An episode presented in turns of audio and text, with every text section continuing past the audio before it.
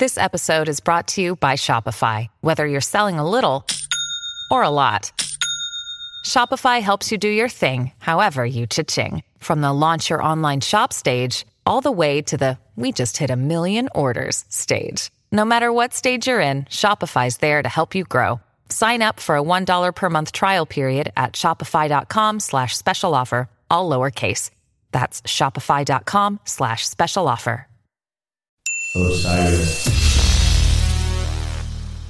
This podcast is in the loop, the Legion of Osiris podcasts. Osiris is creating a community that connects people like you with live experiences and podcasts about artists and topics you love. Get in the loop at osirispod.com. This is Ahmet Zappa. You're listening to Rock and Roll Archaeology, the fucking best show there is. DIY and How Studios presents Deeper Digs in Rock, part of the Rock and Roll Archaeology Project. music, culture, technology, and rock and roll. Now, on with the show.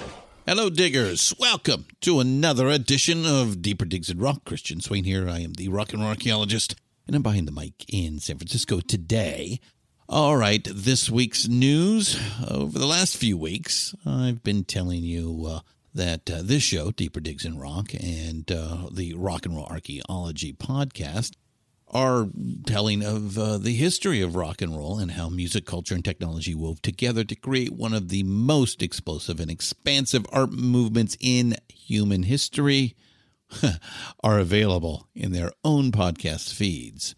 Uh, so those are uh, now there for fans of one or both of these shows. Uh, you don't have to go to the big pipe and listen to all the shows if you don't want to.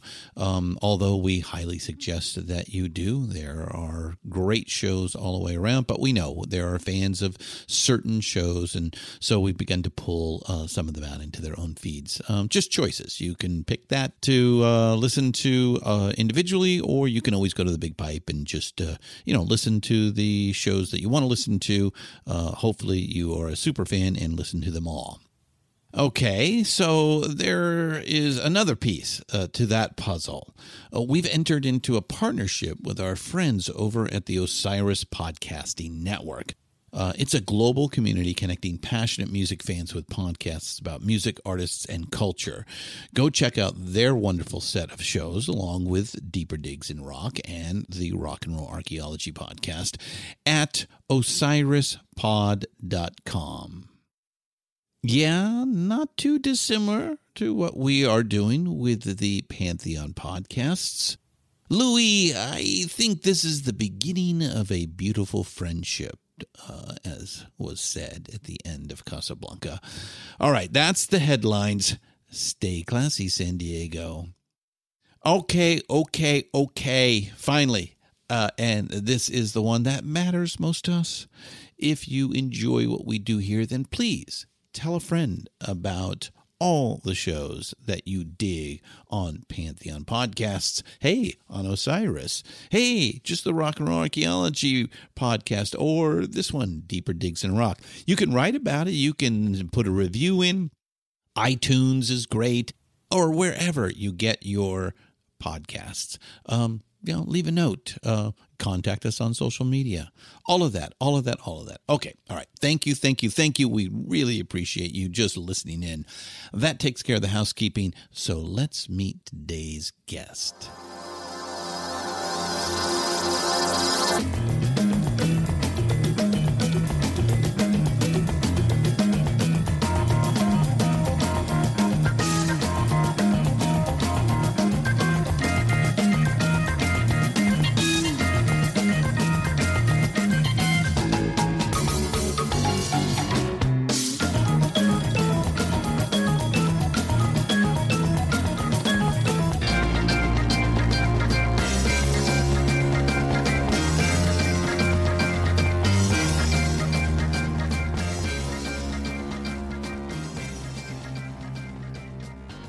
So, this week we go deep into the technology side of our story of rock and roll.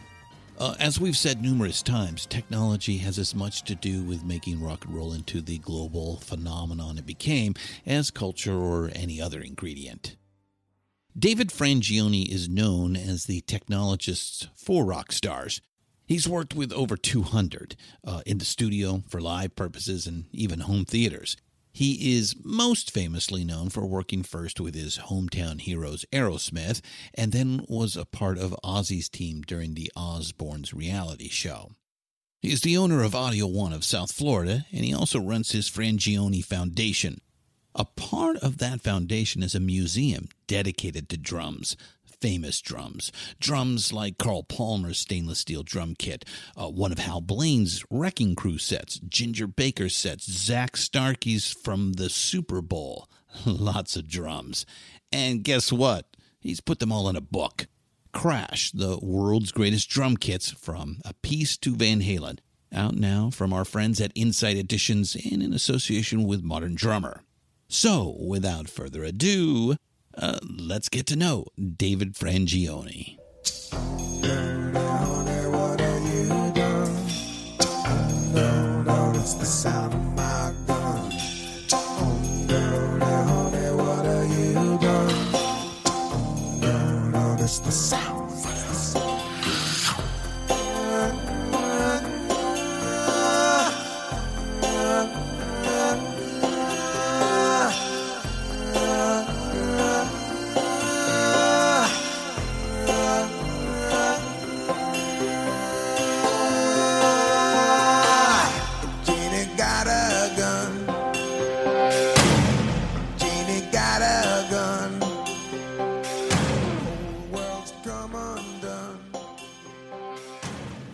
Welcome to Deeper Digs in Rock, David Frangioni. How you doing today?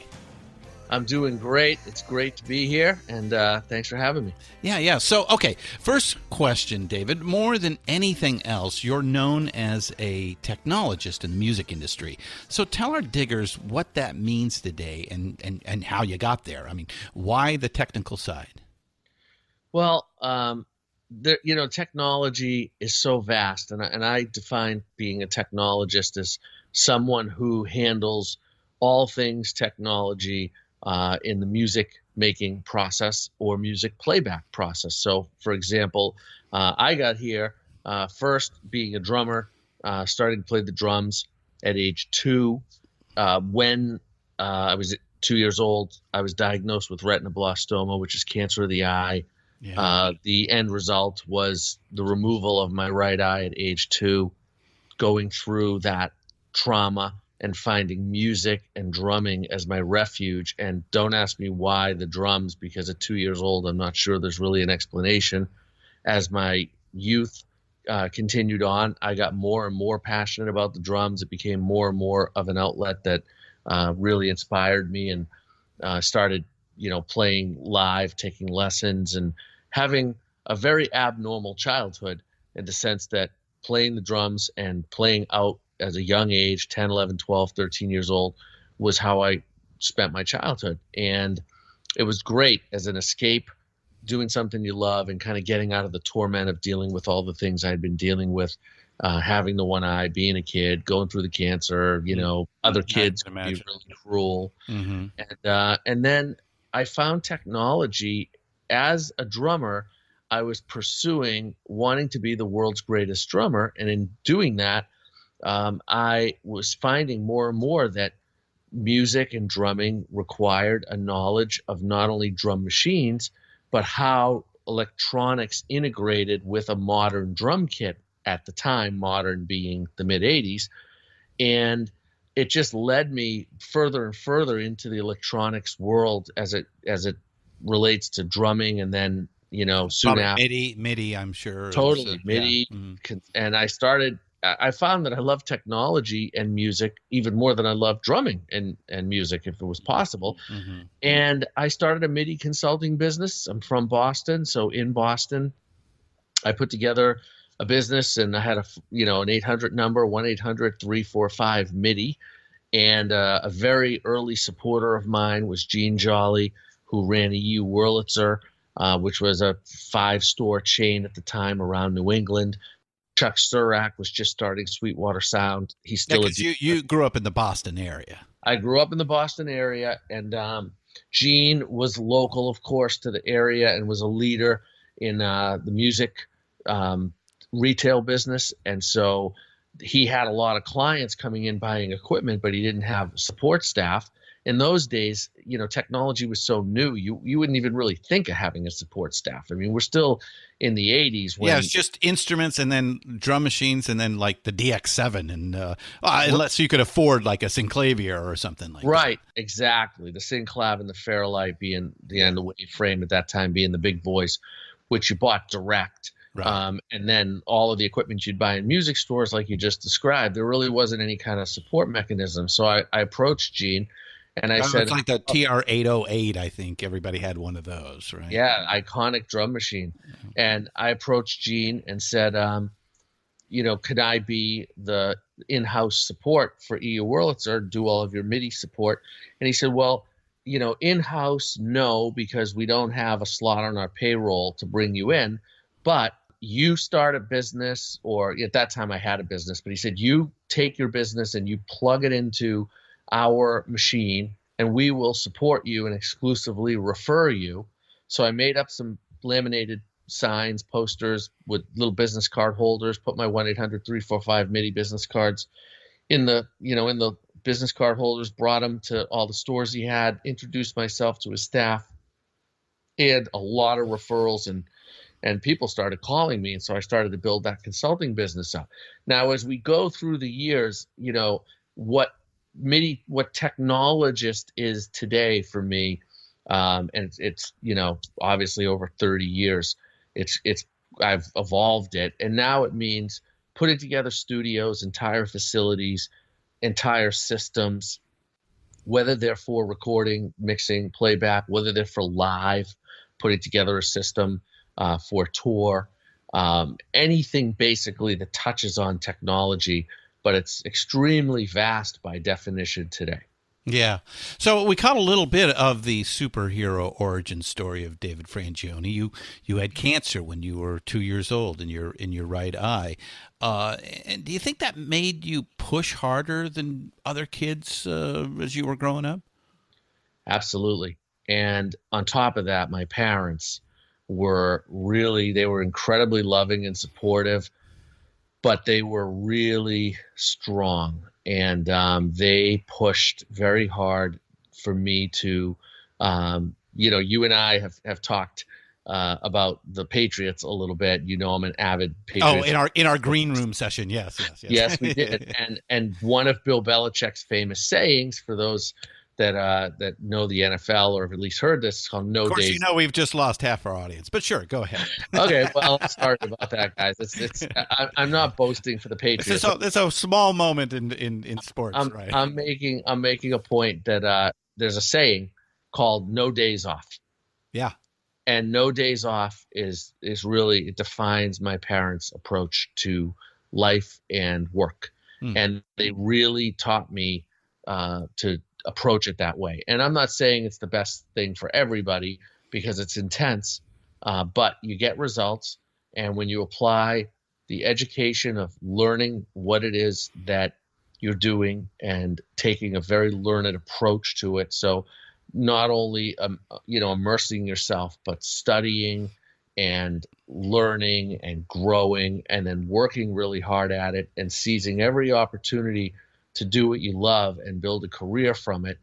That was my approach. And it's definitely i know they they pushed me that hard not only because they wanted me to be successful at whatever i, I put my mind to but they also felt you know there, there's there was a bond among us that if you looked at it from one standpoint you might call it sad or, or somber but there was a bond among us like hey this kid's been through hell and you know nobody can really make any sense out of why or you know um, or you know, how or how you deal with it Mhm. but they uh, so they wanted to kind of i think they always looked at me as like the underdog and they just wanted to give me as much support as they could to kind of rise above Wow.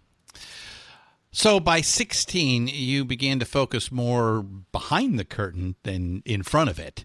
Uh, so professionally Right. in the music scene, uh, I believe it kind of all starts with some hometown heroes from Boston, and that being Aerosmith. Yes, which started in '89. So Yeah, so did you did you get did Steven Tyler like call you in the middle of the night and demand immediate attention? uh, soon after working with him, he did, and, and still does, which is a blessing. But um, but no, the the Aerosmith uh, connection started with Tom Hamilton, the bass player, um, reaching out to me first, and he uh, had a um, a MIDI rig at his house and a sequencer on a computer with an eight track uh, reco- analog recorder, uh, and everything was synchronized. And he had some keyboards and drum machines, and he used it as a writing system. And um, he called me up and asked me if I could come over to his house and help him with it. And after a few weeks of working together, and he was starting to make progress on it, and and uh, we were, you know, we got along real well, and I think he could see, um, you know, that I could not only help him with his system, but I understood uh, all the technology really well. And he called me up one day, and, and I, I want to say it's kind of out of the blue sky. I, I thought he was going to call and ask for another session because we had already done a few. And then there was this little break, and I thought that when he called again, you know, I'd go back and I'd work with him again. And of course, I was very excited because I'm a huge Aerosmith fan.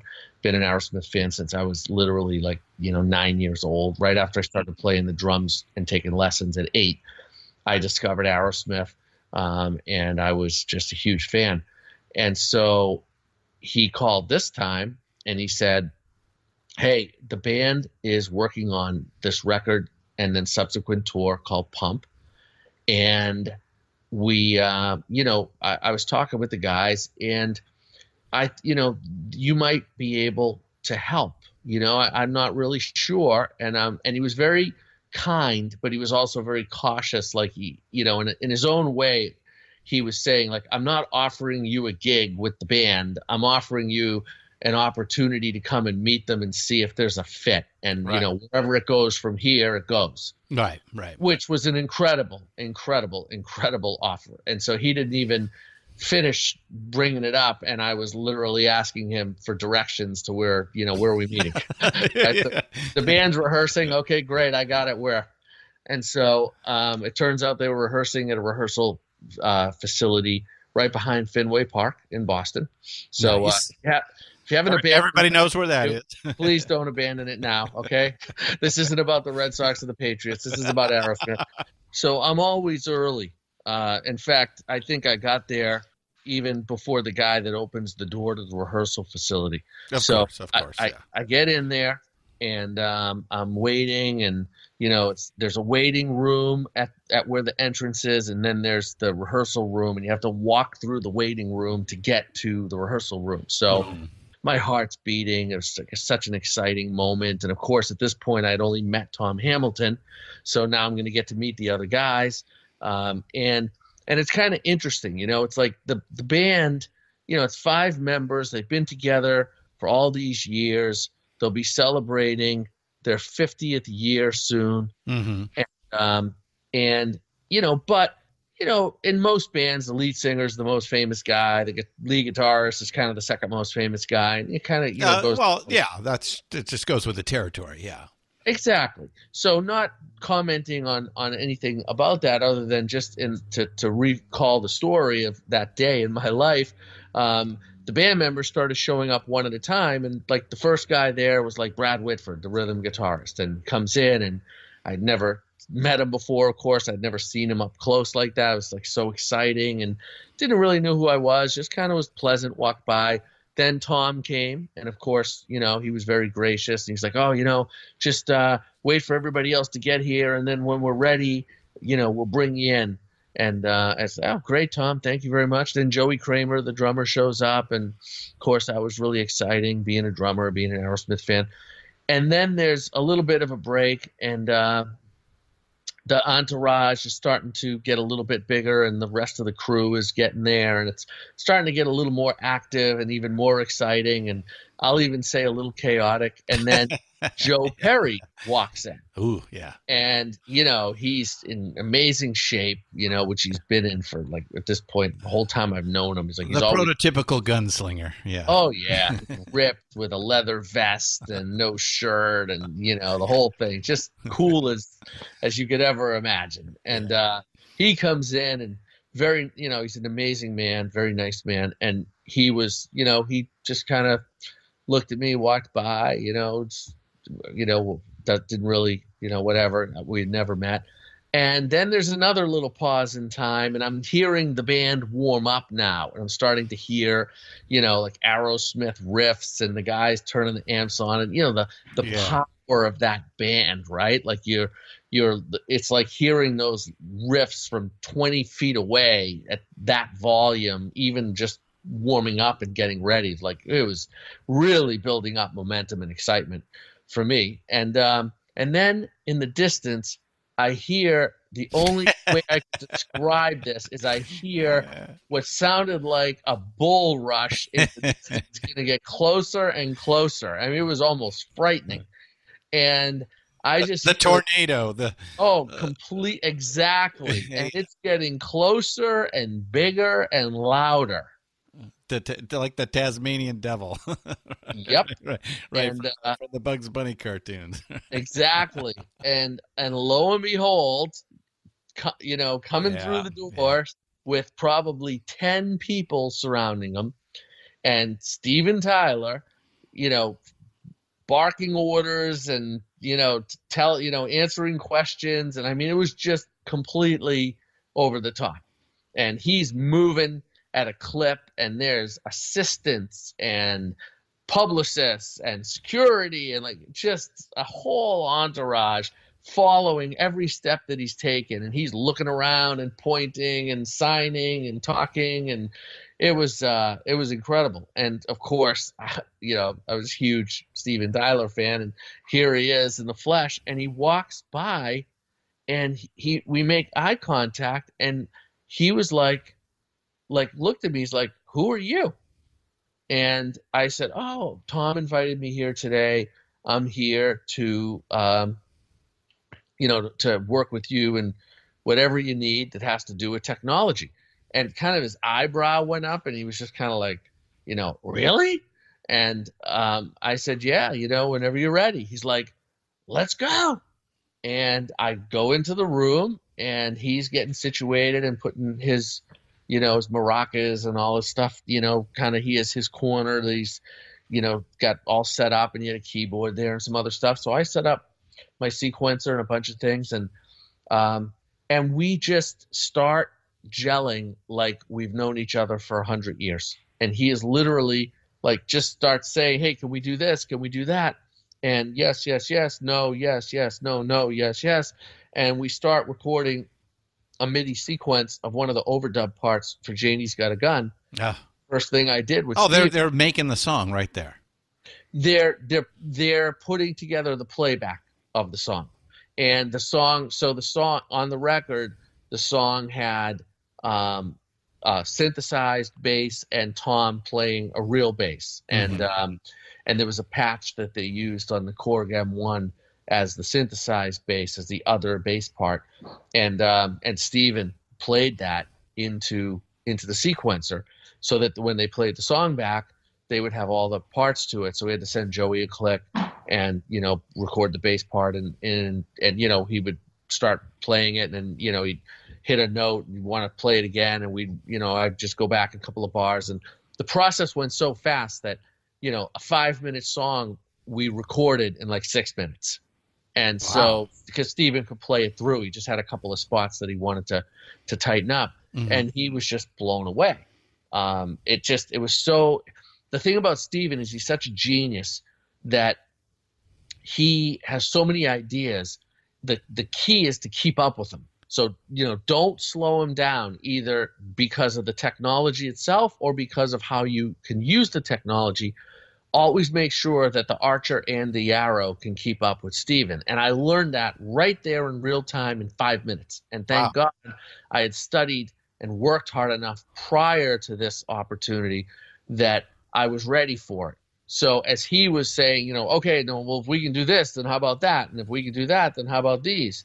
And as that's going on, he was able to just keep going, and that's really what what clicked. Oh, with the you, you proved your worth immediately. Well, fortunately, and we got along great, right? Because you got to have the chemistry, you know, that X factor. It's like you could be good at doing something, but do people want to be around you? And do you, you know, do you make the process and the environment better, Better, than without you? Yeah. Right? That that famous saying, uh, you know, some people are, you know, if some people are happy to see you uh, wherever you go, and some people are happy to see you whenever you go. And so it's one of those things that this was like, you know, wherever you go kind of uh, mode, and it was great. And um, and Steven looked at me, and within like a half an hour, he starts giving me nicknames, which is a real, you know, as I would learn later on, that was a sign of affection. Like I was earning a couple of stripes, like you know, from from day one. So he looks at me and he goes, uh, I'm going to call you Gyro Gearloose. no, actually, I'm going to call you Swervo Gizmo. Actually, I'm going to call you one or the other. So I've been working and, and like, you know, I'm still kind of getting used to it. It's day one and I'm working on something and he's like, Gyro. And um, to this day, I am in his cell phone as Gyro. If when I call him or text him, the name comes up G Y R O. That was in 1989, the first day that we met, that he gave me that nickname. And Swervo Gizmo didn't stick around so long, but Gyro Gearloose, Gyro Gearloose. 30 years this this November, I think it was. And so uh, of of 89. And that's how that's how the band started for me. And then I became their in-house engineer, built studios for them and when they would go into pre-production i would um, you know run the run studio and you know be there every day so they could just focus on writing and music and dealing with whoever was going to co-write which sometimes uh, writers would come in. And um, and then when they were on tour i would help them with the you know on tour technology and i would help them with stuff that was happening while they were going a million miles an hour. So like the radio spots we would record all the you know all the lines for the radio uh, IDs, and um, and then you know they'd go out on tour, and you know they'd need a cut of "Dude Looks Like a Lady" for Mrs. Doubtfire, so I'd go in the studio and cut it up, and you know send it to the send it to Geffen, or you know it was just there was always something going on in the Aerosmith world, and when I you know when things kind of slowed down in the early 2000s after just push play, and they were primarily touring. I look back and you know, pump, get a grip, big ones, big ones you can look at, self sanity, nine lives, just push play, um, all those iconic videos and just everything, the the amusement park ride, like all these things that happened, the the the fifty million plus records of of those just those uh, titles at that time, like it was just I it's amazing. I look back at it and I just go, you know, every day we went to work, we tried to create the best music that we could and always stay tried and true to Aerosmith. And I was a guy behind the scenes just making sure that those guys could be Steven and Joe and, and the rest of the band and kick ass. And, um, and lo and behold, like a lot of amazing um, music and, and moments came out of that and just really, you know, just once in a lifetime and just really blessed. Uh, and uh, you know, you mentioned we, you, you you have worked with a lot of, uh, of famous musicians, um, uh, many names. Uh, we don't have to go through them all, but a, a, lot of our diggers might know you as the official technologist for the Osbournes TV show. Yeah, how'd fun. that come about? Uh, I guess Ozzy calls you. The, the, so so you have a couple of different nicknames now because I can think Ozzy calls you the Rocket Man, right? Yes, yes, yeah. Ozzy and Sharon and the amazing. Um, the that came about because I built a studio. I built studios. Most of my clients I've built more than one studio for, thank goodness. Um, as they move homes or you know change whatever they're doing, they you know studio has a certain lifespan. You know even no matter yeah. how it's done. So Mark Hudson, we had a few different studios for, and he ended. He started working with Ozzy and Ozzy said to him, "Oh, Mark Hudson from the Hudson Brothers, exactly. Uh, the producer, right? Yes, mm. exactly. Who produced and co-wrote a bunch of Ringo Starr records? Yep. Uh, in the '90s yep. and mm-hmm. 2000s, right? So he, so he um, started working with Ozzy around 2002, and he um, Ozzy said to him, "I want to build a studio at my house. I've never had a studio before."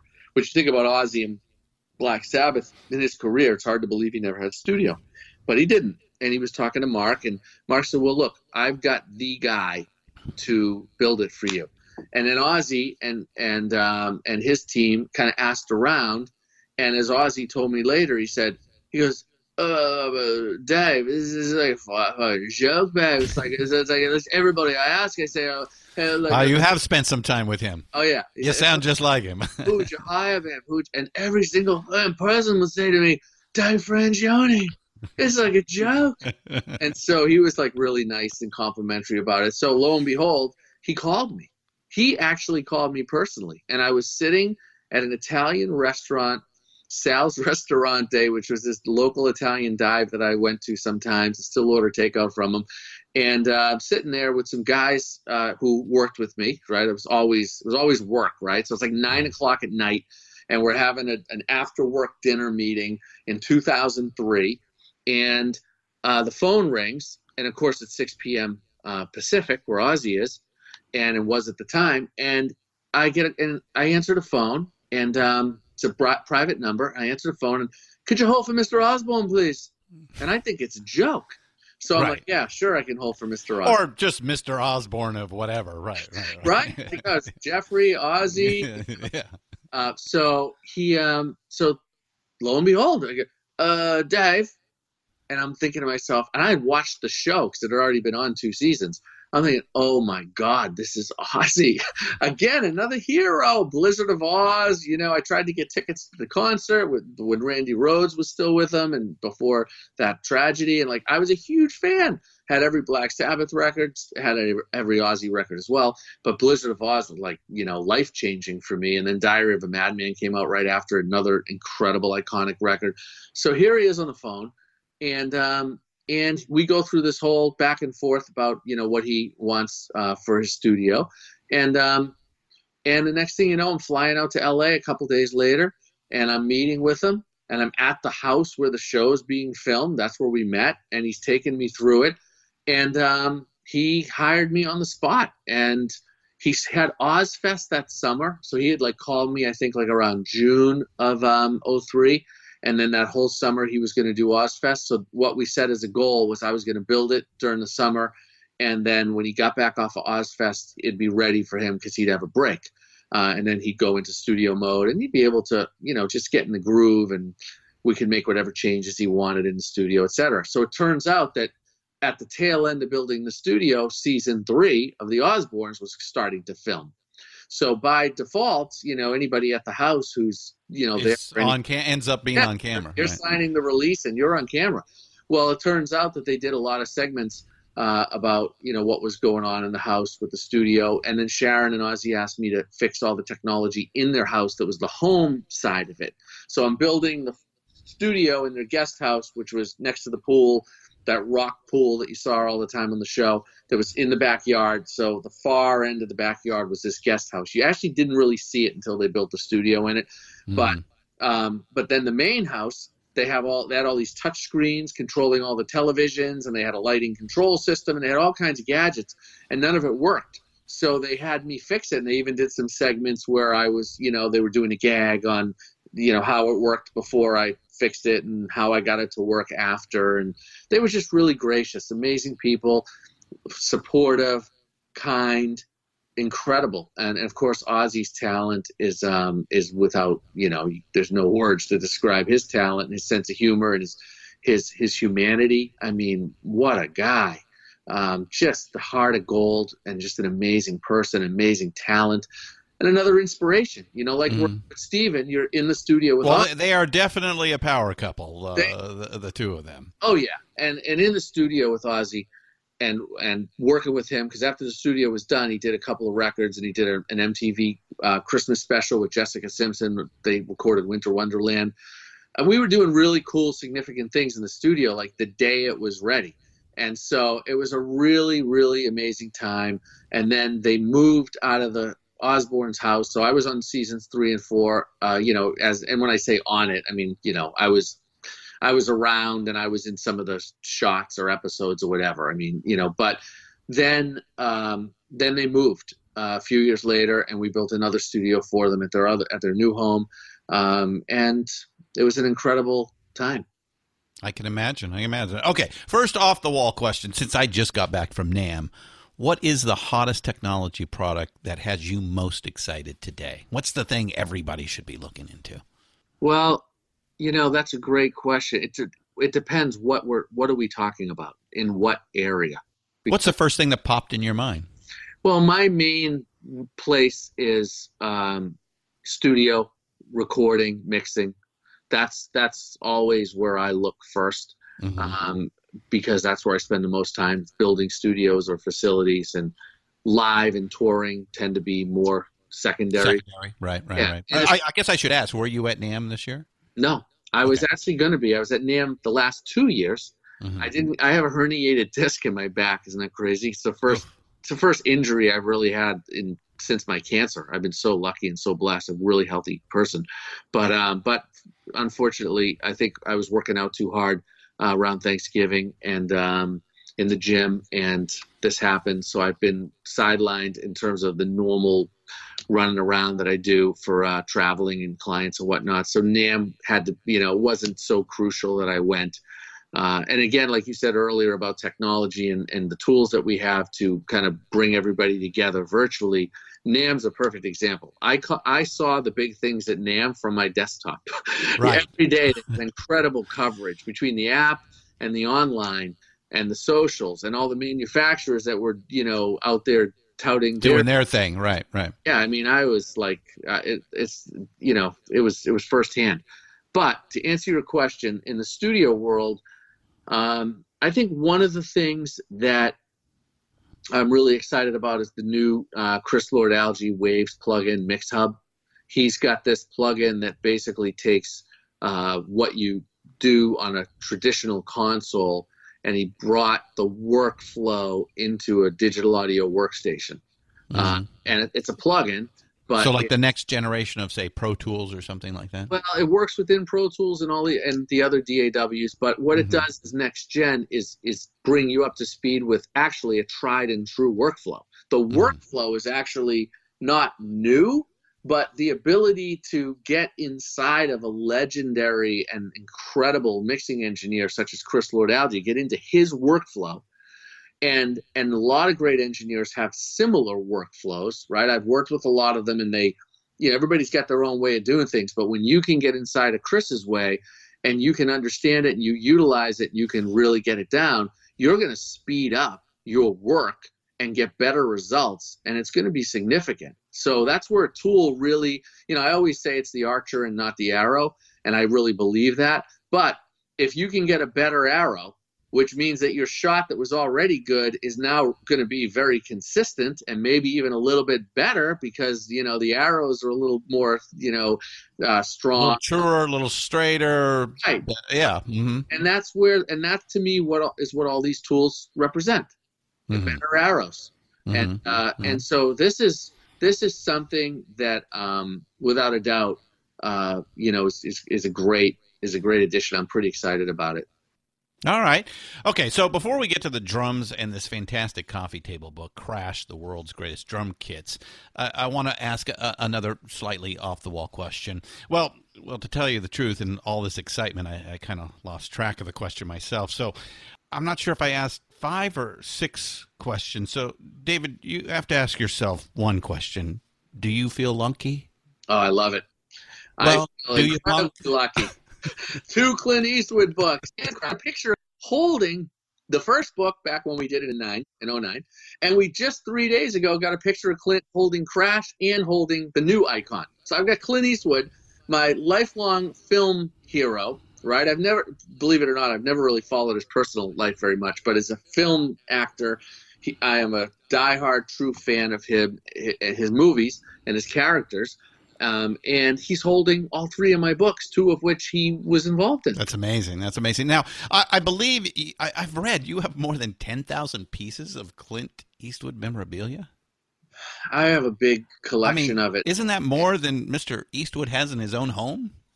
Well, it's um, it probably is. You, you know what the funny thing is? Um, there's a there's a, a girl at Warner Brothers named Diana Ann Friedman, who has worked in the philanthropy department of Warner for quite some time. She's a friend of mine, not just a friend, but an amazing person, amazing, amazing, amazing. And she really facilitated taking my vision of a Clint Eastwood film art poster book and made the connection with Clint himself. Uh-huh. She really, yeah, she and Justin Lee, who is like a brother to me, lives in LA as well, were really the catalysts. And so the other day, she literally the other day, she walked, she went to Clint's office um, on the Warner lot to deliver Crash and the new icon.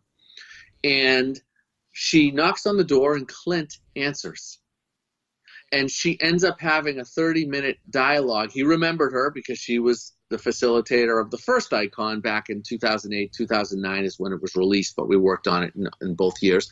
And she hasn't really seen him much since. Just saw him on the lot a couple of times here and there. But now here she's back in the office with the updated version of Icon and the new book Crash. And as a lot of people know, Clint's a musician and Yeah, he oh, loves ja- a big jazz lover. Yeah, yeah. I mean, play Misty for me and all that. Yeah. Exactly. Oh yeah, and Bird. Yeah. And just all, Oh, yeah. Right. Mhm. And so he sees Crash and he immediately says to her, um, you know, oh my God, Buddy Rich, you know, he was a friend of mine and, you know, it's so cool. And so he's really digging it.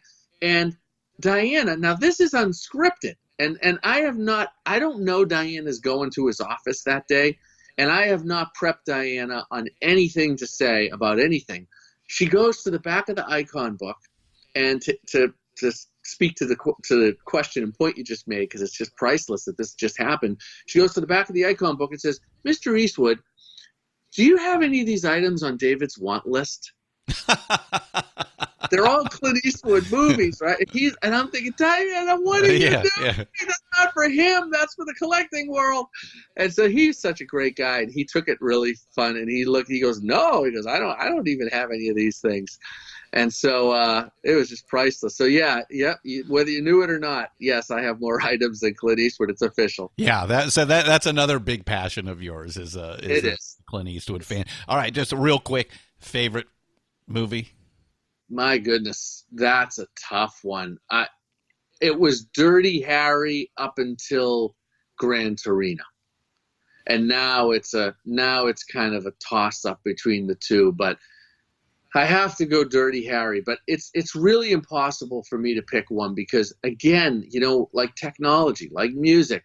It's like people say favorite band. They ask me that all the time, and and I have to pick one. I say Led Zeppelin hmm but but really like to pick the beatles or led zeppelin it's not really the same thing you know it's like they're different they're so different it's like Yeah, well, uh, well, some days you want vanilla, some days you want chocolate, and some days you want Right. strawberry.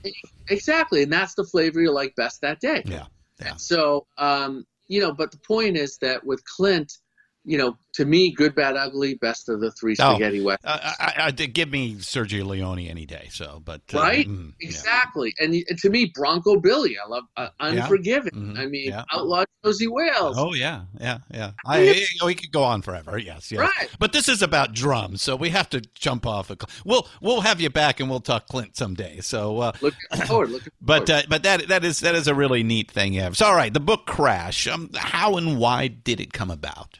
Well, it came about because um, the Clint Eastwood books um, were first, first Icon in 09, then Icon revised and expanded, and I wanted to do something different. Mhm.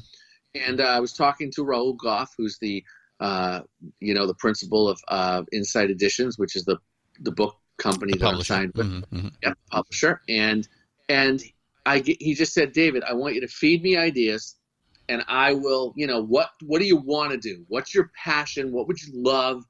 And I'll tell you when there's an idea that um, I really think there's an audience for. And um, and so of course the first time around that was Clint, and the second time around that was the Clint revised and expanded because thankfully the first book did well. And then um, right around the same time though that we were green, that he gave me a green light to the second icon, is when I gave him a number of other ideas. And I've been pitching him ideas since Icon. So that's 2009. Right. And it was like, no, no. And, a few not a, not a big enough audience. Uh, No. that'll never sell. Right, right, right. Right, right. Or the you know wrong time. Or we just did a book very similar. You know, it's all the usual stuff that that happens when you have a publishing company and a lot of content happening. So, Crash, he said, that's it. He goes, that's the book, and I was crazy enough to agree to put two books out less than two months apart. Wow. Yeah. Yeah. June 18 and August 14. I- I was like out of my mind. I didn't realize just how crazy I was about that until I was really into them and I'm going, oh, this is too much. So, but we did it. We were on time. Everything went well. And, um, and so that's how the, the beginning of it happened. But then the book itself, what, what I actually pitched them and, and what we released, which were the, really the same thing, was I wanted a book that I would want to look at every day as a drummer. Mhm. And I wanted it, I knew what I wanted it to be, but I also knew what I didn't want it to be. Because you go to the drum shows every year, like the biggest show is, is usually people consider the Chicago Drum Show every May to be kind of the biggest drum show. Right. Um, you go there and there's dozens and dozens of books, and 99% of them are geek books.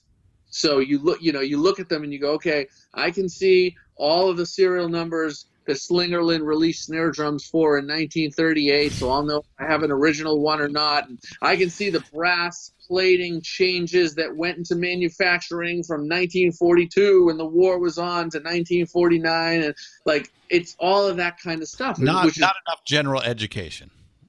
not at all, and it and also not a book that you don't have to read, Yeah. that you can look at. hmm To me, the definition of a coffee coffee table book is if you want to zone in on the captions or read some of the chapter, great. But more often than not, people want to enjoy something as visually great. And so I wanted to take you behind the kits that you've never been, in front of the kits, on top of the kits that you've never been. I wanted it's something for everyone because if you are a drum geek, you're going to see the drums close up and personal that you've never seen before. They've never been photographed like that. Certainly not by anybody like Mark Weiss, who's one of the greatest rock photographers in history, and he photographed every book in, in uh, every stu- uh, drum kit in that book Mhm. in a in in a studio in my museum Yep. where all the drums are set up, which is part of my Frangioni Foundation. So I basically it's like a 360 view. It's like I'm going to take a great rock photographer who's photographed, you know, all my all my favorite bands. Uh, and I met him actually in person. I'd known about him for a long time, but we met in person because we were both traveling with Kiss. Uh, and so we were on their jet and we were at all their shows. And so we spent a lot of time together. And that's how the, kind of the chemistry started. And I brought him into Crash. The timing of that week with Kiss and meeting Mark was perfect for when I needed to then start uh, shooting the Crash photos. Once again, the universe speaking. completely. Unscripted and as it always is. And um and the next thing you know um we shot all the the book uh the you know the drum kits for the book and it's this total experience of like okay we got the drums set up in the foundation which is a private foundation where i can bring people for inspiration and for life-changing moments we do master classes we do all kinds of incredible things to give back to the community using the drums and the, and the drummers. And um, and then you've got the walk around the kits in the book so you can experience it's almost like the guidebook if you walked around the museum you go see the king tut exhibit like there's a nice book right you Yeah. can see it Mhm. i wanted to kind of take that concept to the next level uh, for people who will never see the museum which is most people and um, Because it's I- invite only, right? It's it's uh, invite only, mhm. and I and I wanted to have the book be. Um, I really wanted it to to pay tribute to these drum kits that I felt were some of the most significant drum kits of their time. The funny thing is that there's not a rhyme or reason why specific kits. I could have approached the collection of kits um, very much like the Clint Eastwood collection, you know, where the Clint Eastwood collection is a completest collection. If I if if if it's a movie or a movie poster that I'm not necessarily really moved by, uh, for the sake of having the book accurate and the collection right, the poster would be there. Right. And it's like, okay, you know, that's part of the history, and I'm not part of the creative team at Warner or at any whatever other film studio might have done a movie. So if that's what it looks like, that's what it is. But with the drums, they were all based on what I thought were significant in my life as a drummer, because Mhm. now my drumming life is 49 years old, right? I turned 51 last year, and um, and so you know, as an actual drummer, as a collector, I have tremendous experience. I started collecting baseball cards when I was eight, and I had I started my own business at flea markets when I was nine called Card King, K A R D, like how creative. And I would actually buy and sell baseball cards. I actually built that up to a very significant collection that I sold uh, in the 90s as a at auction when baseball cards were really coming into their own as a as a serious hobby. Oh, really? I, yeah, I left the hobby, but I sold the collection, and, and it was a very successful transaction because I had built it up since the beginning. The point is, my collecting experience, you know, was pretty deep.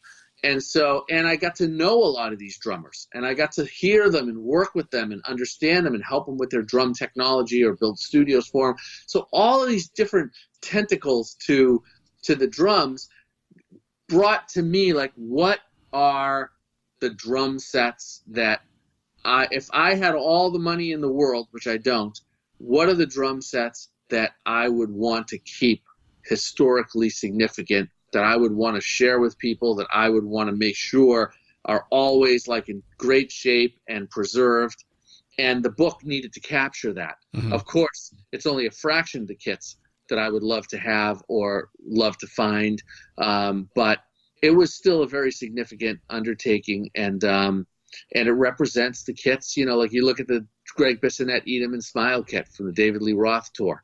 You know, I was a huge fan, and and in the moment of David Lee Roth leaving Van Halen at their peak, Yep. then going to a, do a solo career that was just as big or bigger than Van Halen where he left. He Well, brings in He did pick the, the right guys. I mean, Gregg Bissonette, uh, uh, Billy Sheehan, and Steve Vai. Yeah. Yeah, yeah. and they clicked, Yeah. man. That band was on fire. By You the know, way, they, they got together at NAMM uh, the other day. The- You know- uh, other than David, but uh, Diamond Dave. But, right, right. And I heard my friend Carlos Guzman, who's a great uh, tour manager and and um, and drum technician, was at NAMM, and he sent me the clip on it. Oh, yeah. And he I, he said to me instantly, he must, you know, he's such a great guy. He goes. He emails me, David. I know you're going to want to see this. So, and he was right. Uh, and I that would have been a reason to be at NAMM, by the way. Yeah. But um, but I saw that I went to several shows on that tour. Mhm. uh, a huge fan, and um, and I thought the kit was just so awesome, so fascinating, and the way that Pat Foley, who created that drum kit for Greg, you know how he got that look where it really does look like cannons, cannonballs had shot through the drums, Right. You know, Right. Right. it was right. just, and the drums sounded great too, but they looked so, it, and and it was so unique. And you get up close and you see how he used almost like a tin foil metal so he could bend it. But I look at this kit and I think to myself, how did this kit go around the world for two years? Like it's still in incredible shape, and it's and it's so delicate, and there's so many little nuances to every drum shell and and every little facet of it. It's one thing to keep it set up like we have it now, but it's another thing to think that this thing went in and out of road cases every night. yeah. Yeah. Yeah. That's pretty Carl amazing. Palmer stainless steel kit, the Mm. cover kit of Crash. Yeah. Yeah. That's the kit that got us to, to, to, to today yeah. yeah. because when I was eight years old, that was the drum kit that I fell in love with. Okay, so uh, Carl Palmer did write the forward for the for the uh, the book. Uh, it, it- you know, is, is that it? Was that your hero growing up? Was it was it Carl that you you emulated? Yes, it absolutely was. Um, and Carl Palmer, um, who since has become a friend of mine, right, which is amazing. We did a um, a drum duet together, and it's on DVD. Mm-hmm. And and on top of that he's doing a drum camp in november in philadelphia that you're going to be able to go and work with him hands on and that is something everybody needs to go to i'll tell you that right now because i took a lesson with carl.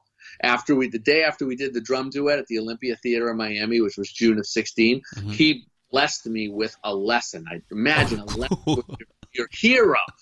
And he taught me so much in in a few hours that I'm still practicing, and I'm not exaggerating. We're going on two and a half years, and I'm still practicing what he showed me. So you got to go to this drum camp.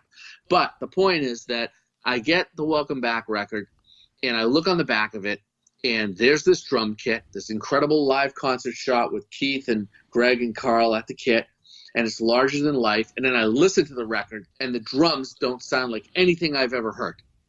Of course, it's Carl's playing, but it's that that concert tom stainless steel kit had such definition, but yet projection. Mhm. The time with his playing, which is which is really really strong, um, and of course lightning fast.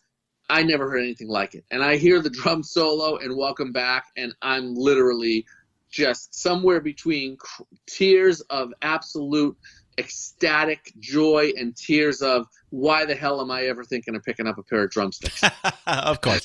Yes, So- we've all had so- those moments. Yeah. right? So mm. I struggled with that for a long time. I probably still do. I, I still listen to the solo and can't play it. But the point is that it was pure inspiration. And I actually followed. And again, I can't tell you why. It's just something inside of me. I actually followed the lineage of that drum kit. So, and at the time, there's, remember, there's six channels of TV at the most, right? There's no cable TV. Yeah. No internet. Yeah. Yeah. No internet. yeah. Of course, no internet, no fax. Yeah. Forget it. That. I don't even remember if there was FedEx at the time. But the point is, for media, you had rock magazines Yep.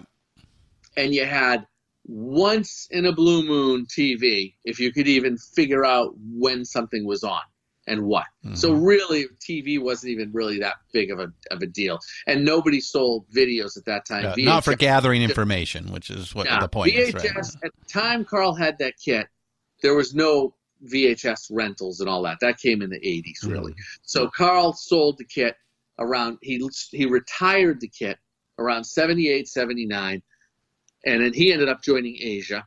Yeah. And he was going to sell the drum kit at Sotheby's. And when the catalog got shipped, Ringo Starr saw the catalog and called Carl personally and said, Will you sell this to me and take it out of the auction? And that's unprecedented for anybody to take something out of an auction because once you once you give it to an auction house, you don't own it anymore, Right. even though it has been auctioned. But it's Ringo and it's Sotheby's and it's Carl, and so next thing you know, the kit's withdrawn, and Ringo owns it. So I hear through the reading the magazines, right? Um, somewhere in the early 80s, I'm reading Creem magazine that says Ringo Starr bought Carl Palmer stainless steel kit and now has it for his son Zak. And so I was, oh my God, wow, I'll never get it now. I mean, I couldn't afford it uh, then by a long shot. And uh, even if we sold our house, I couldn't have afforded that kit, which we weren't going to do. the bass drum's not big enough to sleep four. and then and then- almost, almost, Almost. No, you're right. Almost, but not quite. That would have been a tough sell, even on my parents. And so then, um, the kit sold to Ringo, one of the, you know, probably the wealthiest drummer in the world. So it's like, okay, well, you know, I'm going to keep my eye on it. So lo and behold, I end up working with Ringo. I build him a studio, and in that process, I kind of poke and prod if I can buy the kit. Because by now, I'm thinking, well, maybe I could afford the kit. Depends what he wants for it. Uh, but, you know, I certainly would like to uh, explore it. He shut it down. This is early 2000s. He said, no, no, no, forget it. N- mine. selling I bought it. It's mine. and don't ask me about it again. it was like that. That conversation was was short. So I f- kept my ear to the ground, and in 2015, I call. And again, I can't tell you why. Why 2015? I had no updates or anything on the kit, but I called uh, Don Bennett, who's a great drum. Uh, uh, vintage drum and rock star drum reseller and drummer himself but he's like the one of the he and Steve Maxwell are like the go-to guys for you're looking for a kit, and those are the guys that are the inside guys. And I called Don. I said, "Hey, do you have do you have any way of finding out if because he's tight with the Ringo camp?" And I said, "Can you uh, find out if uh, this is possible now to buy?" And he calls me back. He goes, "You're not going to believe it. Ringo just consigned it to Julien's auction." So I'm thinking, ah, okay, I'm going to call Darren Julien and I'm going to do what Ringo did back in Sotheby's. Yeah, good luck. I'm going to buy it. Right. Thank you. Well, you got to the end of the story, right? So like, so I, so David. You're not Ringo. Yeah, I love you, David. You're not Ringo. Amen. Well, you can say that again. I, I, there's nobody like Ringo. So. No, there isn't. But Darren Julien said the same thing. Isn't that funny? yeah. So he goes. So Darren, I called Darren. Hey, you know, uh, you know, talking to him like, oh, you know, it's like you got this kid, and I give him the whole story. I'm eight years old, and I'm a cancer survivor, and like the whole. I meet Ringo, he won't sell it. Oh, you pulled out all the stops. All oh right. yeah, I didn't. I went for it. Remember, Shameless. I'm not Ringo. I need every single. I need every bullet in my gun. Right. So I, I, he listens. He goes, wow, the, he, David, there is nobody in the world who ha- should have this kit more than you. And I want you to know I really believe that. And I'm, oh, Darren, thank you so much. That's exactly what I think too. I'm oh. so. Oh, you think you think he's going to say yes? oh, yeah, I, am so naive. I'm so like like starstruck by this kit, and I'm like. I'm like, oh, that's so kind. Thank you. I agree. Wow, you know, I and he goes, good, but, good luck on Saturday when the when the auction he goes, starts. he goes but on December 5th, you will get to prove to the world that it belongs to you because that's the day it's being auctioned. And uh, and there's no way we're taking it out of this auction.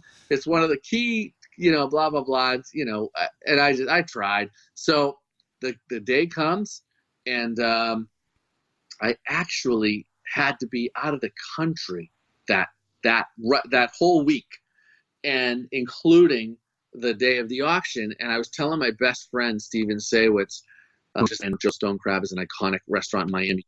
Uh, probably it's the oldest and most iconic restaurant in the whole city. And he, we're having dinner one night, and he knows all about the kid anyway. And I'm telling him what's going on, and Darren, you know, telling me, uh, thanks but no thanks. And he, uh, he goes, David, you're going to be out of the country, and you can phone bid, but what if you're like, you know, what if you're not reachable? Because I was going to be in, in at a studio in the Caribbean and so like the, the service we're not you know it's not like i'm out of the country in like you know paris. I'm like out of the country in like a third world place. He's like i'm going to fly to beverly hills and be the bidder in person for you if you drop off the call. Is that amazing? So he flies to la and sits in the crowd to bid the drum set if my if my phone bidding call uh, fails right. happen. so it didn't it, it turns out the phone bid worked in terms of you know it didn't drop the call and i had my because all day long the service was bad and i'm thinking to myself oh come on if all the days for this you know for this phone service down here to not work but it, it ended up working and i won the uh, drum kit and um, okay I, got, I gotta ask how much well, the price I paid was seventy-five thousand dollars. The bid was sixty, but they add twenty-five percent. Yeah. So I paid seventy-five thousand. But when you think that the bid ended at sixty thousand, it's just mind-boggling. That kit cost Carl more than that in 1972 and 73 dollars. Really? Never mind. Oh, because it's an original single single creation, so one of, right? One of a kind. Yeah. And it yeah. was made by British Steel, who don't even make drum kits. No. So yeah. everything about it was completely custom, top of the line. Now it's owned not only by Carl Palmer, my drumming hero, but but the most iconic drum hero in rock, Ringo Starr. Yeah. Um, there's no way this drum kit's going to go for anything under a couple of hundred thousand because it's worth that in the blink of an eye. It's never going to go for less than that. And the day before, Ringo sold his Ed Sullivan kit, which obviously is you know oh, the most that's the yeah, kit, right? yeah. You can't. I'm not comparing, no. but it it did sell in the same auction the day before for 2.2 million dollars. So I'm thinking, oh no! If and it was Jim Irsay, they announced it. First thing I asked Steve in the audience, I'm like, look around, is Irsay there? Just let me know. Should I start crying? so he, he's like, I don't see him. You know, like, oh, I hope not. So uh, fortunately, uh, I got it, and um, it's a dream come true. Yeah, that's it. So, so okay. Another question is, oh, do you know what Ringo bought it from Carl for? No, I don't. I'll have to ask Carl. I don't. Yeah, I didn't. we'll have to see what the markup was after uh, you know, 25 years. yeah, right. That's a great question. I'm going to ask him. But you know, getting Carl to to how I met Carl is Steve Maxwell, um, who I was mentioning, the, the vintage drum dealer. He um, is a friend of Carl's, and he called Carl and said, "Look, because Carl knew about the kit being auctioned. It was big in the drumming world. This was like, you know, this is like the huge headline. This was hmm. this was the the talk of the town. The whole auction was because it's Ringo's auction, but then you know it had his iconic Ed Sullivan kit and it had the Palmer kit and a few others. So the drumming world, every drumming world, Carl Palmer world, all it was just buzzing, buzzing, buzzing. Yeah. It was actually a Facebook page that Rick Jones started that Carl Palmer's drum kit belongs in a museum, and he was trying to raise money to bid in it, and he was going to try to put it in a public place. So like the, the drum, the drum kit had a Facebook fan page that had more Facebook fans than I have. Right, the drum kit. Yeah. So this was this was this was really uh, electrifying. So Carl knew about it. And Carl Palmer's manager, Bruce Pilato, who's also an amazing guy, he knew about it because he's actually following it online and, you know, that's his world. And so Steve calls Carl and says, Look, um, the guy that bought the kit is kind of an interesting guy and he has kind of a cool story. And I really think you guys should talk. Well, of course, we became fast friends. And, uh, you know, six months later, we're doing a drum duet, producing a DVD together, doing a live concert. And, uh, and the rest is history. And now we collaborate. And um, he was kind enough to write the foreword and he's a big supporter of the projects that I that I do, and uh, and I'm still his biggest fan. Yeah, uh, I I just wish the other two members were still around that they could get out there and do their thing. Absolutely, hundred percent. And in fact, the concert that we did in that June was a tribute to Keith, Yeah, because Yeah. in between our planning the concert and the concert itself, Keith, of course, uh, left the, our world in that March. yeah, uh, I believe. Yeah. I don't remember the exact date off the top of my head, but it was right then. And, and so the whole, um, you know, the whole sentiment changed, you know, towards, of course, Carl was like, we're going to pay, we're going to pay tribute to Keith. We're going to make this a really amazing concert and really pay tribute to his legacy. And we did. And it's out on DVD. You know, we're really proud of it. It came out really well. It's a really, really great concert. Anybody who's a Carl Palmer or ELP fan would really enjoy it. Right, right. All right. So, what is the simplest kit in the book? The simplest kit. Yeah, Well, it's probably Mitch Mitchell's kit from Jimi Hendrix that uh, it's like a three or four piece kit. from the experience. Um, Buddy Rich's kits were all small. Those were all Mhm. five piece. Mhm. And he would always jokingly say, I only have the second floor tom, the fifth piece to put my towel on. Right. and then he plays the drums and, and sounds like there's 900 drums and you couldn't figure out one thing he's done the whole night and it's only one night, right? He plays every night of the year. yeah. So he was the most amazing drummer ever, who's a huge, and Buddy was Carl's main influence. yeah. Yeah, and and I think it's accurate to refer to Carl as the Buddy Rich of rock because I really think Carl did take what Buddy did and and practice and learn and apply it to his own uh, musical ideas and and then you know bring that to rock. Yeah, as But- as Buddy did from Gene Krupa. Yeah, Exactly, in the exactly, Mhm. and you look at Sonny Payne and like the, how that whole world evolved is really amazing. So, uh, for but those would be some of the smaller kits, and then you have Terry Bozzio's ninety piece kit. I was going to say the most extravagant. Yeah, is- he, I think he wins the prize. I think he even gets more than Neil Peart's R30 kit. I think Terry, that's this is Terry Bozzio. Uh, um, uh, Frank Zappa, yeah. Mr. Parsons, and UK. Yeah, yeah. I I, I want to bring up that uh, a, a bit, in fact, uh, and I want to combine it with another drum kit that you have in there because there are some interesting little uh, uh, combinations that, if you look deeply in the book and you you turn the pages several times, you'll begin to pick up.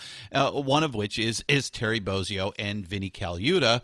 Both of Frank Zappa, both having played uh, the Black Page, which is considered like one of the most insane uh, musical compositions ever. Ca- ca- Explain to our listeners uh, the, what the Black Page means and, and why those two are included in the in the in the drum uh, book.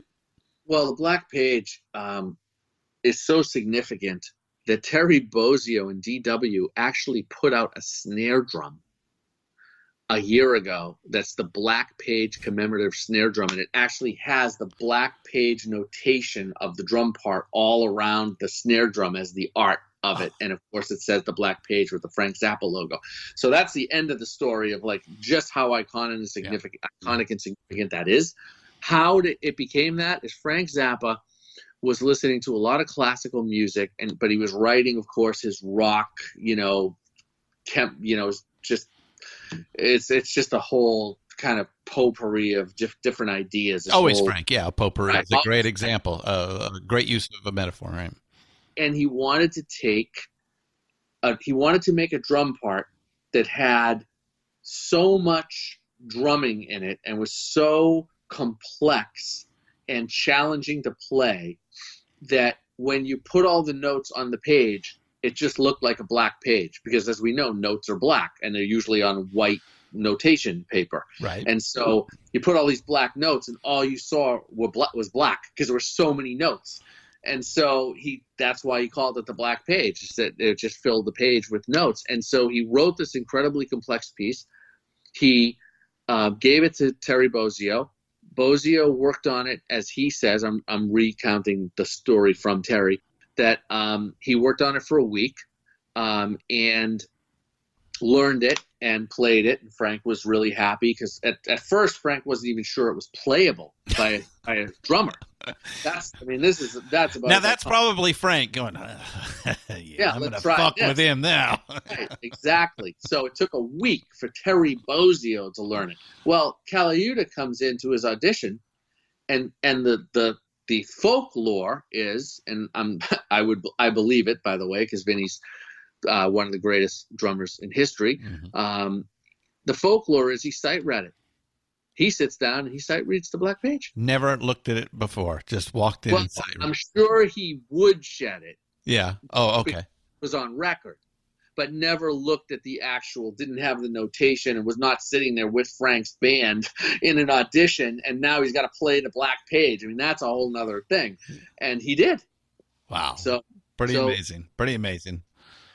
Yeah, both their kits are in there. So well, and that's a great point.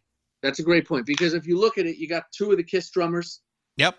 Peter Criss and Eric Singer. You got two of the Zappa drummers. hmm You know, you got Louie Bellson and Buddy Rich, who are like the one, two, you know, most famous big band and Yep. you know, kind of drummers, drummers. So and Joe Morello, of course. So you got like different categories depending on on you know what we're what we're doing. Well, I, want to bring up another one, and, and and that is, I mean, I mean, obviously, you cannot talk uh, drumming uh, as we, we we already mentioned without starting with Mister Starkey.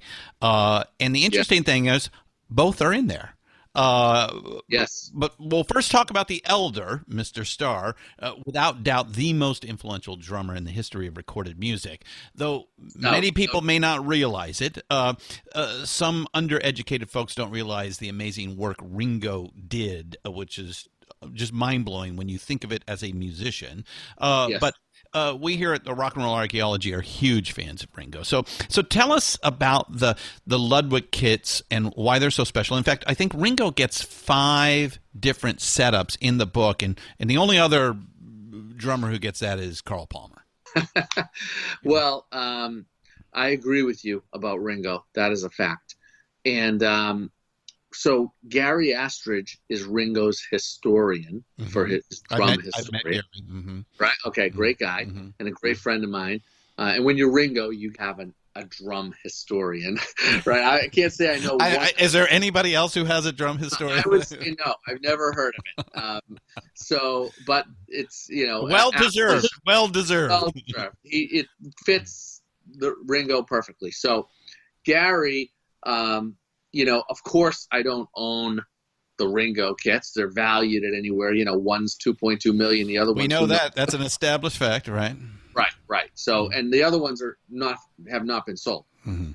So, I uh, so I was talking to Gary and and he talked to Ringo and Ringo said, "I have pictures of we I did he he did he had done nothing to do with Crash at the time.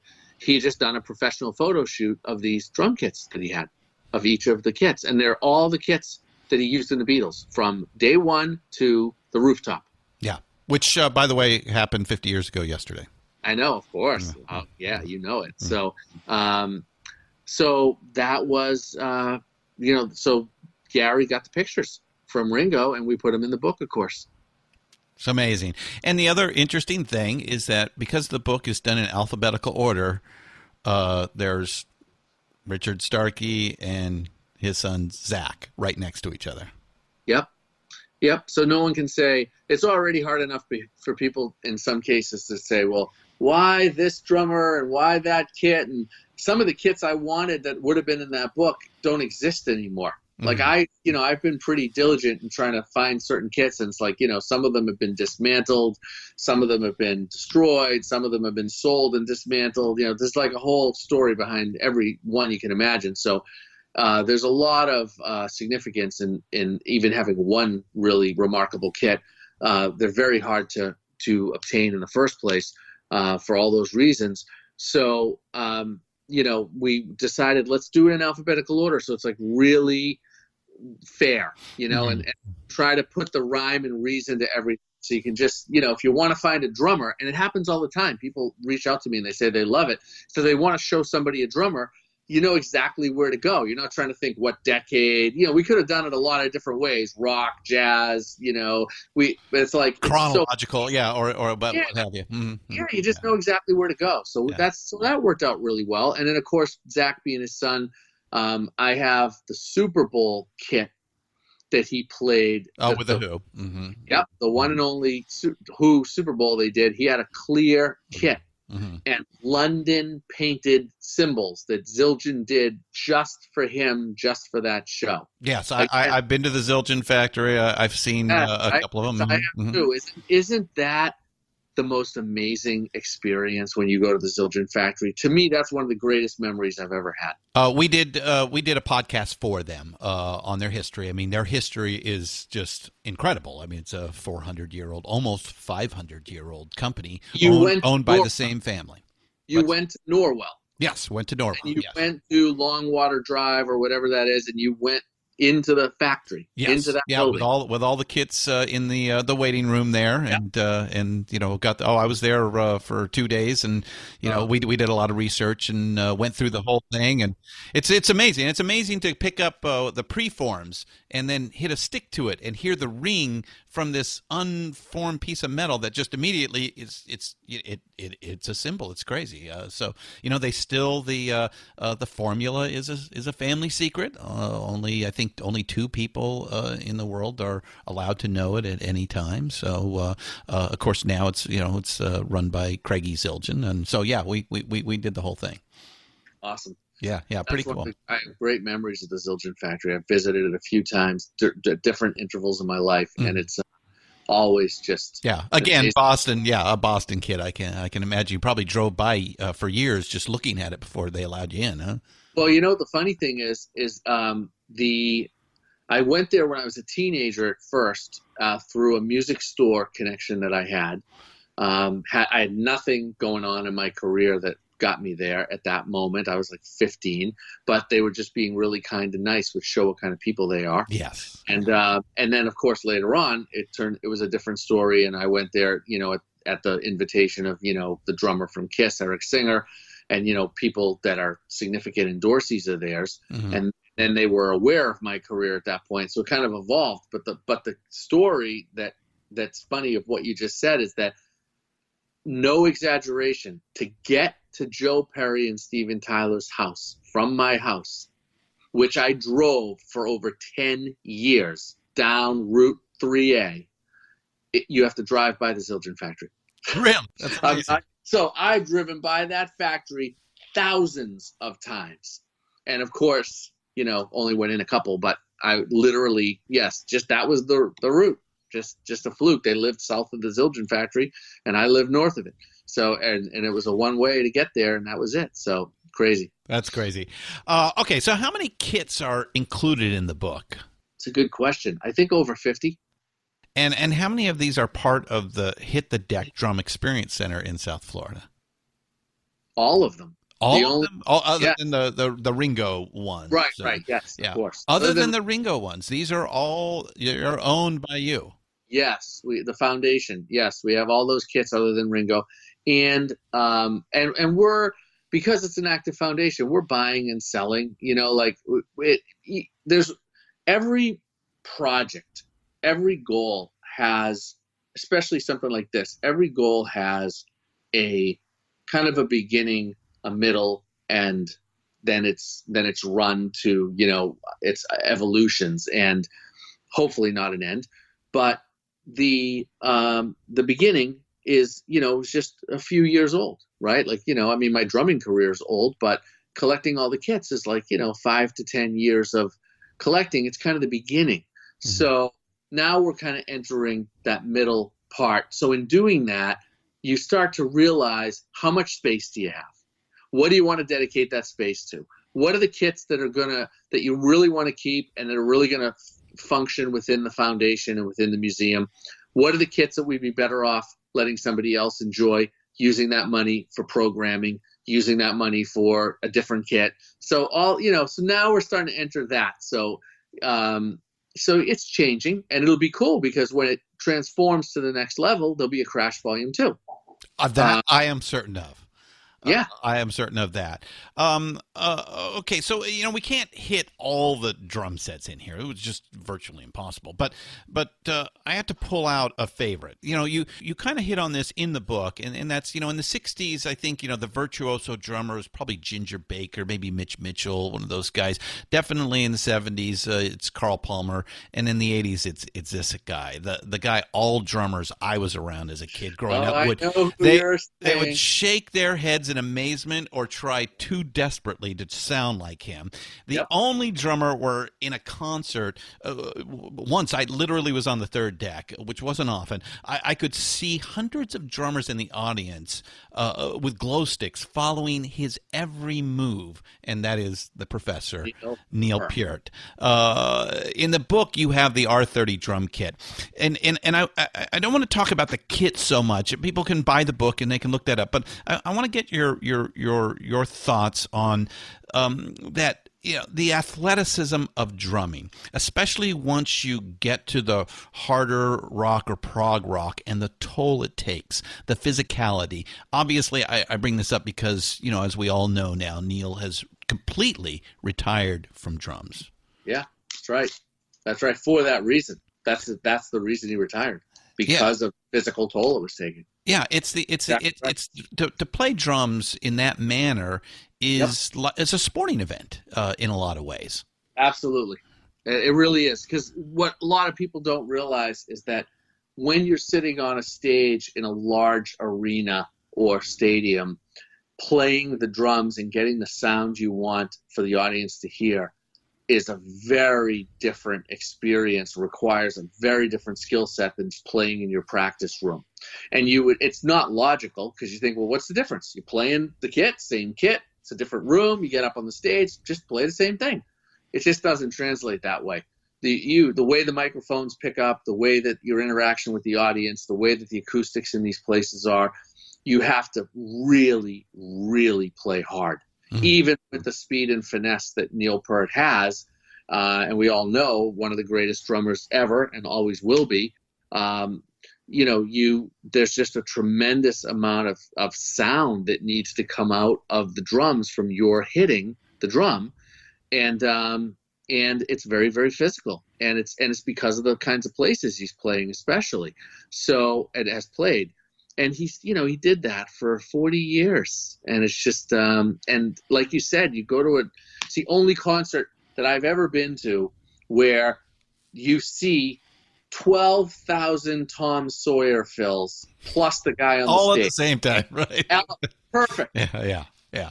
12,000 yeah, perfect fills. Yeah. Yeah. Pretty amazing. Pretty amazing. And it's it's sad that uh, some of our, our heroes uh, uh, have to do this. But, you know, again, if you look at it like a professional athlete, hey, the day comes when you when you have to hang it up. Uh, they all do.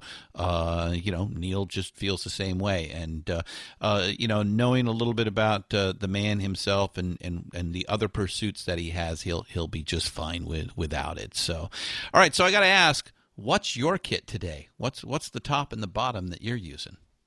Um, well, I've been using my two, the two kits.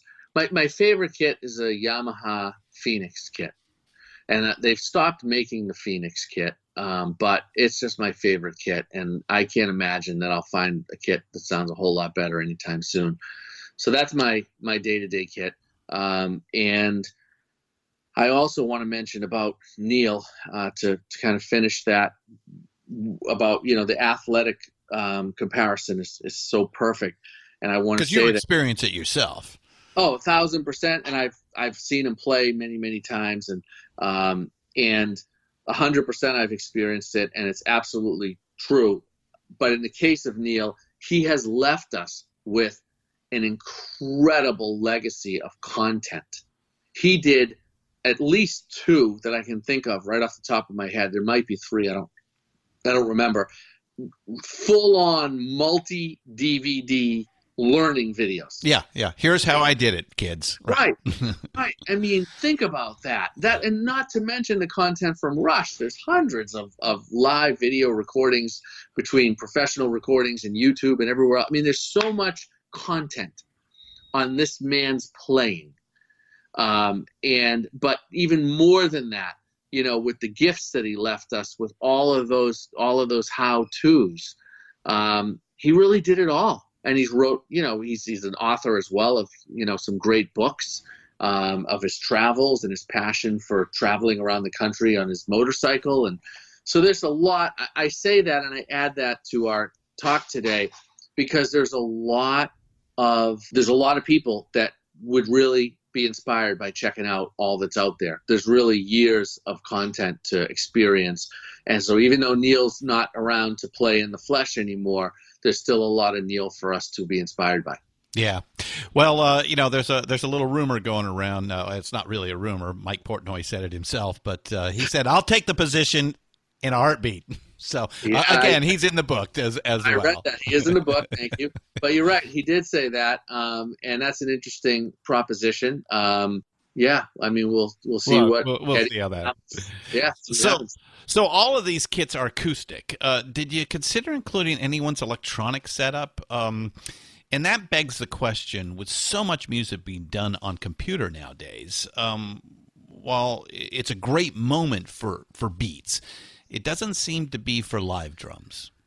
Well, that's a great point. Um, as far as electronic drums in the kit, no, I didn't because there really wasn't anything that represented. You know, I wanted I wanted the, the book to really be on point.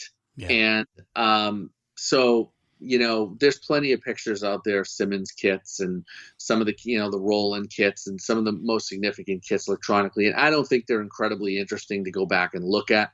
Um, but maybe to talk they, about. They don't. Maybe they don't have the artisanal beauty that you, you find in those acoustic instruments. No, they don't, and I and I don't know why you would want to go back all the time unless you were referencing something. Uh, but to actually experience the kit in like the cool coffee table, like you could sit down with your kids and go through it and just see if they're they're moved, right? Mm-hmm. See if mm-hmm. there's inspiration. You don't even have to read a word of it. So I wanted the book to really convey that that energy and that rock and roll, even with the jazz kits, that rock and roll energy right. that the drums naturally have, right? I mean, like you said, it's it's like an athlete. There's so you watch Michael Jordan, like you there's no such thing as watching him too many times. No, right? so it's the same thing with with these great drummers and drum kits. Um, but maybe in a crash volume two, there'll be more of an electronic uh, element in some way. Maybe we'll take some of the iconic drum machines that I have um, oh, I can't wait for the picture of the Linn drum. Well, it's you know it's it's so iconic. The, uh, and these these are now they they are no, really becoming no, you know almost collectors in their in their own right. Without a doubt, and drum machines are a different story from from drum kits. So they, those do have a cool place in in the whole uh, history, and I think they belong in a book. Um, and it's funny that a guy whose entire life has been always attached to electronics and technology, and even within drums, triggering and doing right, all these right. things, has a completely organic. I mean, it's like what? so, but hey, that's what it is. That's what the vision is and was. Well, uh, to bring up Neil Peart one more time, you know, it's hemispheres. Yes, I love it. Now you can't bring up Neil Peart too many times, but you really can't. You know, old joke. How many drummers does it take to screw in a light bulb? Ten. One to do it, and nine to say how Neil Peart would have done it. and oh, we I've never heard that one. That's that's that's Neil that's Peart yeah. is he is in yeah. the top five. The closest most, thing to a drum machine. oh my God! Yeah. Well, just and and every night I remember seeing him two shows on the same tour, mm-hmm. and and everything he played both nights was absolutely the same except for the few places where he had some creative freedom and they weren't like iconic drum parts which most of what he played was. Once it was on the record it was like that's what it was. Yeah. but there were some parts in the show where he had some he had a few places he could do something different especially in the solo. Um, and i just remember thinking after the second show and they were days apart. And i'm thinking this is the most remarkable thing i think i've ever seen because i just watched a man play in front of 16,000 people two nights. Every single thing he played that he needed to play perfectly and like the record he did both nights as if it were the same show. Mhm. that perfect. And then the few places he could take creative freedom he blew my mind with new ideas that fit in exactly the perfect place at the perfect time and i i think that was truly the closest i ever came to saying what the hell am i doing drumming? That's that, it's already done. It's already there. You know what? I'm going to put the sticks down and just watch neil peart for the rest of my life. No i'm too driven to do that. But it was um it was that phenomenal. And i i wish i hope a lot of people experienced it because he really uh, if you didn't you got to see you got to see the videos because he really is that great Yeah, I uh, uh, was lucky enough to see uh, uh, Rush. Probably, uh, I think there's only one other band that I've seen more than than Rush throughout my life. Uh, but um, you know, it, it, it was it's it's a sad moment to think that uh, you know he he won't be uh, there. Luckily, he's still around. That's fantastic. But uh, you know, that is it is an experience uh, in music that um, I don't think will be re- repeated. So, all right, final question. Uh, Desert Island. Um, you only get one kit from the book, at least today, and I'm sure it changes every day. Which one is it and why? Carl palmer stainless steel kit. Yeah, the, the, the one that no- kind of started it all, right? totally and still still makes my blood uh, flow faster and be completely uh, inspired and um, changed my life. And it's absolutely something that um, you know it's it's that's it. That's the kit. Well, David, I'm going to have to get down to South Florida and uh, visit uh, hit the hit the deck drum experience uh, in the not too distant future. Please do. Uh, you know, it, it's been fantastic talking with you today. Uh, I know uh, we touched on a few things going on in your incredibly uh, busy life. Um, uh, there's so much more that we could we could talk about. So we'll just have to have you back uh, on another time. But you know, so really, David uh, Frangioni, thank you so much for being on Deeper Digs and Rock today. Well, thank you. It's just it's a, it's an honor and a privilege to share the stories with you and with all the listeners. Um, my goal, anytime that I have the you know the privilege of a conversation like this, is to just hope that you know everybody can take at least one thing away of value. So hopefully, uh, you know, at the very least, some of the stories, but maybe some of the the history and some of the great um, references that people can check out and you know maybe that they haven't before or listened to it or see it from a different angle and you know, just make life better. We will talk to you soon. Thank you.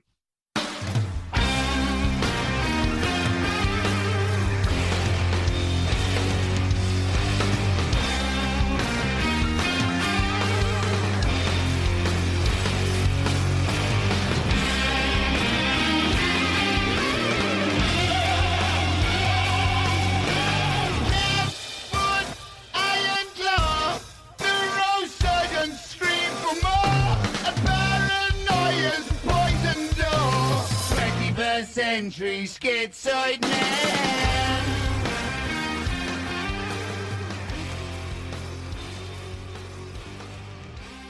Wow, a lot learned from Gyro Gearloose, or known to all beyond the demon of screaming Steven Tyler, David Frangioni. Oh, what a great guy. We had a lot of fun, and I sincerely hope you all did as well. Uh, and such a good time, in fact. Uh, we spoke for much longer afterwards, so there are a few special choice cuts we will release out later for you. Yeah, we do a fair amount of drum shows on Deeper Digs in Rock, probably because our early relationship with the Avedis Zildjian Company. But I- I'm very proud of talking to these guys and gals who drive a band. You know, as Buddy Rich famously said, an average band with a great drummer sounds great. A great band with an average drummer sounds average. And as a working musician myself, I completely agree. Uh, that guy on the throne in the back, banging on the bongos like a chimpanzee, is the heart of any band. Uh, if you've got one, treat him nice. Okay, go out and get Crash, the world's greatest drum kits, from Appice to Van Halen by our friend David Frangioni, wherever you get your fine books. And if you do need a special gift, especially for a drummer, give them this and they will thank you for it. I guarantee it. Okay, that's all for this week. I'm Christian Swain, the rock and roll archaeologist. Until next time, keep up the rockin'.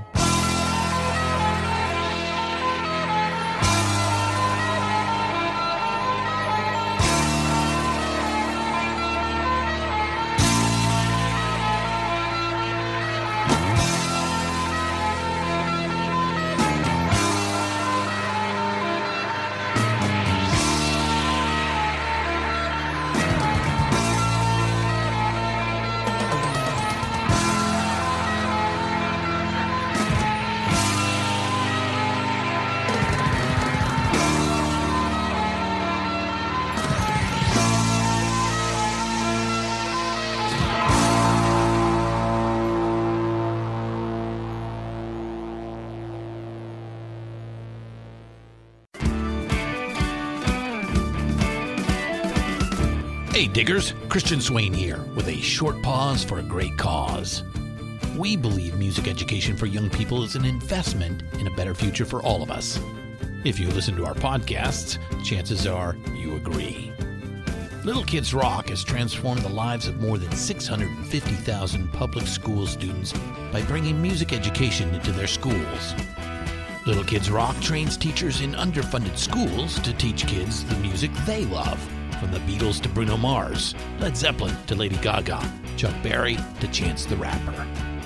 Little Kids Rock has become a national movement to restore, expand, and innovate music education in public schools across America. Visit littlekidsrock.org and learn more about how you can help put music where it belongs in our schools. Thank you, and let's keep up the rockin' right into the next generation.